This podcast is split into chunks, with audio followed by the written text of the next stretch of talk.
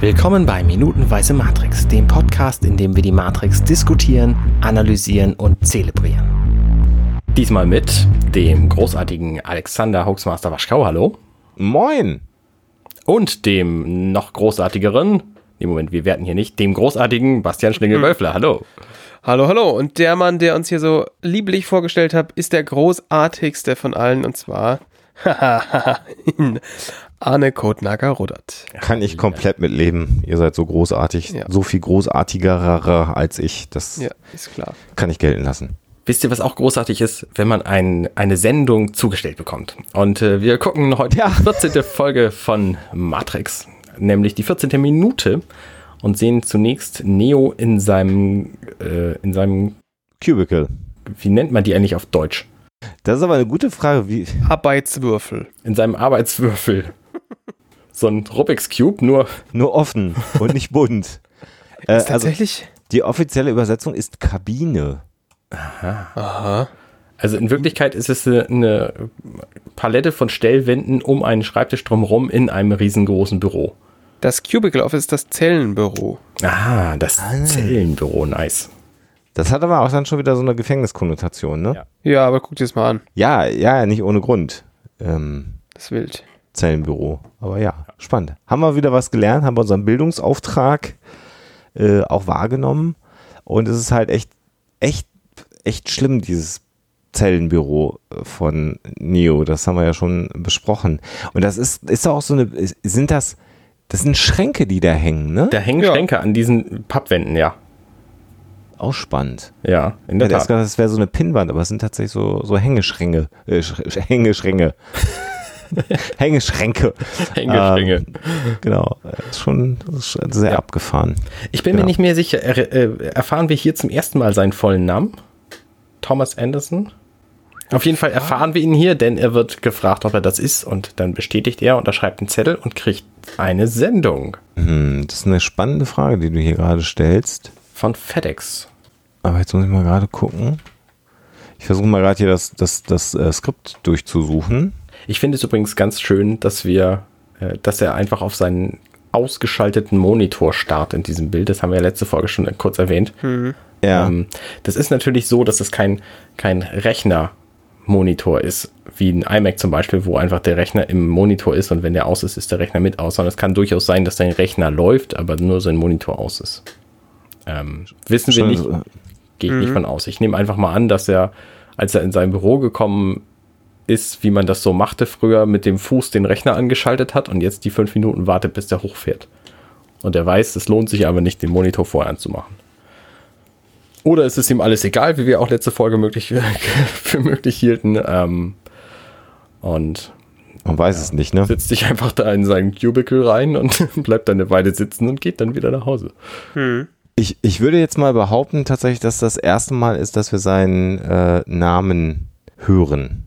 Kann gut sein, ja. Also seinen ganzen Namen. Wobei wir ja nachher nochmal eine Erweiterung seines Namens hören, äh, äh, im weiteren Verlauf des Films. Aber Genau. Wo wir dann wieder bei Zelle sind.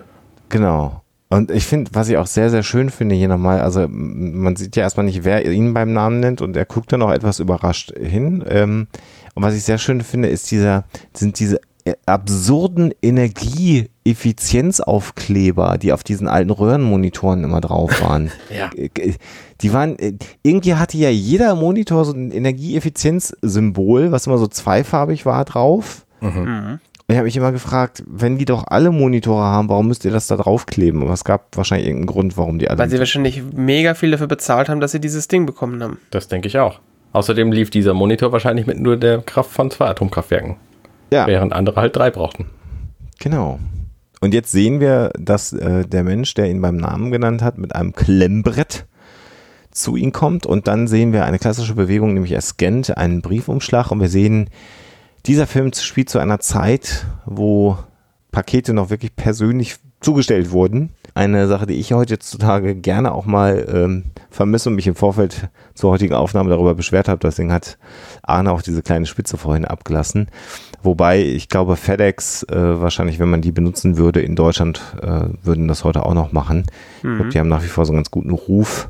Ja, und er kriegt jetzt also einen Briefumschlag Und offensichtlich ist es nicht das erste Mal, denn er weiß sofort, wo man den geschickt aufreißt. Natürlich, das ist in Amerika, da jeder hat immer solche Briefumschläge, wenn er irgendwas bekommt. Okay, verstehe. Das ist ja ganz normal. Das ist halt so, wie du heute auch jeder weiß, wie man ein Amazon-Paket aufmacht. Das. Lustige ist, dass diese Briefumschläge einfach immer noch genauso aussehen. Ja. Ja, Das, da hat sich nichts geändert. da sieht man, dass der Film ultramodern ist. ja zumindest daran hat sich nichts äh, geändert. Das ist schon ganz spannend. Ja, und äh, dann zieht er dieses, äh, diesen Streifen da von dem Briefumschlag ab und äh, lässt sich in die Hand fallen, was drin ist. Was auch ein sehr cooler Move ist, muss ich sagen. Hätte ja auch ein Klumpen Schleim sein können oder so. Und es ist aber ein Telefon. Es ist nicht irgendein Telefon, es ist das Telefon. Das ist das äh, Nokia 8110. Genau. Das Matrix-Telefon mehr oder weniger. Ja. Also das, das ist auch ein Riesenhype geworden mit diesem, mit dem Film zusammen. Und also das ist nicht das einzige Mal, dass dieses Telefon im, in diesem, in diesem Film vorkommt. Das wird noch öfters mal vorkommen.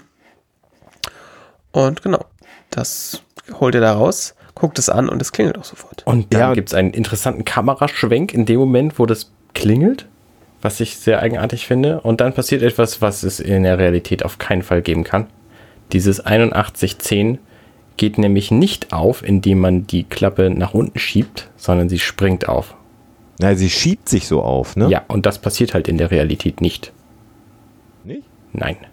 Du musst es die händisch wegschieben. Ach, echt? Das wusste ich gar nicht. Das fanden, also wenn ich mich recht erinnere, meine Erinnerung mag mich täuschen, gab es ähm, kurze Zeit nach diesem Film ein 7110 oder so, wo auch diese Klappe drin war und die hatte einen äh, Sp- Sp- Springmessermechanismus drin, aber die vom 8110 nicht. Ach, Das ist ja ein Skandal. aber das ist doch gerade deswegen, wie dieser Springmessermechanik war es doch so angesagt. Das wollten doch alle dann haben, weil das so cool war, dass man tschick. Hm. Das werden wir nochmal recherchieren für demnächst. Äh, was wir aber feststellen, ist auf alle Fälle, nachdem er dran geht, dass Morpheus daran ist. Äh, wir hören also die Stimme von Morpheus erneut. Die haben wir ja schon mal einmal per Telefon gehört. Und äh, interessanterweise kann Neo auch sofort einordnen oder Thomas Anderson, wer ihn da anruft, weil äh, Morpheus stellt sich ihm ja nicht vornamentlich, sondern Neo sagt dann Morpheus. Er fragt halt, hey, du weißt doch, wer ich bin. Und er sagt, na klar, du bist Und er sagt, jawohl. genau. Ich habe gerade recherchiert übrigens, das hatte tatsächlich keine, keinen Springmechanismus. Das ist ein Das ist ein Skandal. Skandal. Ein Freund von mir hatte das nämlich. Das heißt, dieser ganze Film ist gar keine Dokumentation. Fällt mir gerade ein, Nils hatte das, den können wir mal einladen. Ja, dann äh, laden wir den nochmal ein. Hoffentlich vergesse ich das nicht, den darauf anzusprechen. Ach, das wäre so doof. Genau, und äh, ähm, Morpheus sagt jetzt, ich habe dich gesucht. Also hier wieder dann exakt eine Minute später wieder die Tatsache, dass äh, Thomas Anderson offensichtlich doch irgendjemand ist, der was Besonderes ist. Finde ich ja auch wieder gerade spannend. Und, äh, Morpheus sagt dann, ich weiß nicht, ob du schon so bereit dafür bist, zu sehen, was ich dir zeigen möchte. Aber leider läuft uns gerade die Zeit davon. Und Neo hört quasi ihm zu und er sagt, sie kommen, dich zu holen und ich weiß nicht, was wir mit dir machen werden. Das ist so schön. Das ist übrigens der vierte Punkt in der Heldenreise nach Christopher Vogler. Okay. Ein Mentor überredet den Helden, eine Reise anzutreten und dann beginnt das Abenteuer. Das ist genau dieser Moment, weil nämlich, ähm, wir hatten da vor zwei Folgen oder so drüber gesprochen, Ja. weil das einfach in jedem, in jeder Heldengeschichte dran sein muss, dass es diese, diesen Überzeugungen, diese Überzeugung gibt, weil der Held eigentlich nicht los will. Und was wir hier auch wieder haben, ist äh, wieder so eine sehr intime Szene mit der Kamera wieder. Ne? Es ist also ganz interessant, wie die Kameraeinstellungen äh, dann auch äh, immer mal wieder wechseln. Hier jetzt gerade wieder ganz, ganz eng dran an äh, Keanu Reeves in seinem, in seinem Cubicle. Man sieht sogar, wie diese Hängeschränke verschraubt sind, äh, wenn man dem dann geneigt Ja. ist und dahin gucken möchte. Also schon eher ungewöhnliche Kameraperspektiven, die man Ja. typischerweise vielleicht so nicht sehen würde. Äh, die hier aber natürlich ganz bewusst gewählt worden sind, um ja, ja schon fast in Neos Kopf drin sein zu können. Genau. Ja, wer jetzt, wer jetzt kommt, äh, erfahren wir in dieser Minute nicht, sondern werden wir dann halt morgen erfahren. Korrekt. Vielleicht. Wenn es gut läuft. Sonst erst nächste Woche. Seid gespannt. Ja, dann bis bald. Bis zum nächsten Mal. Tschüss.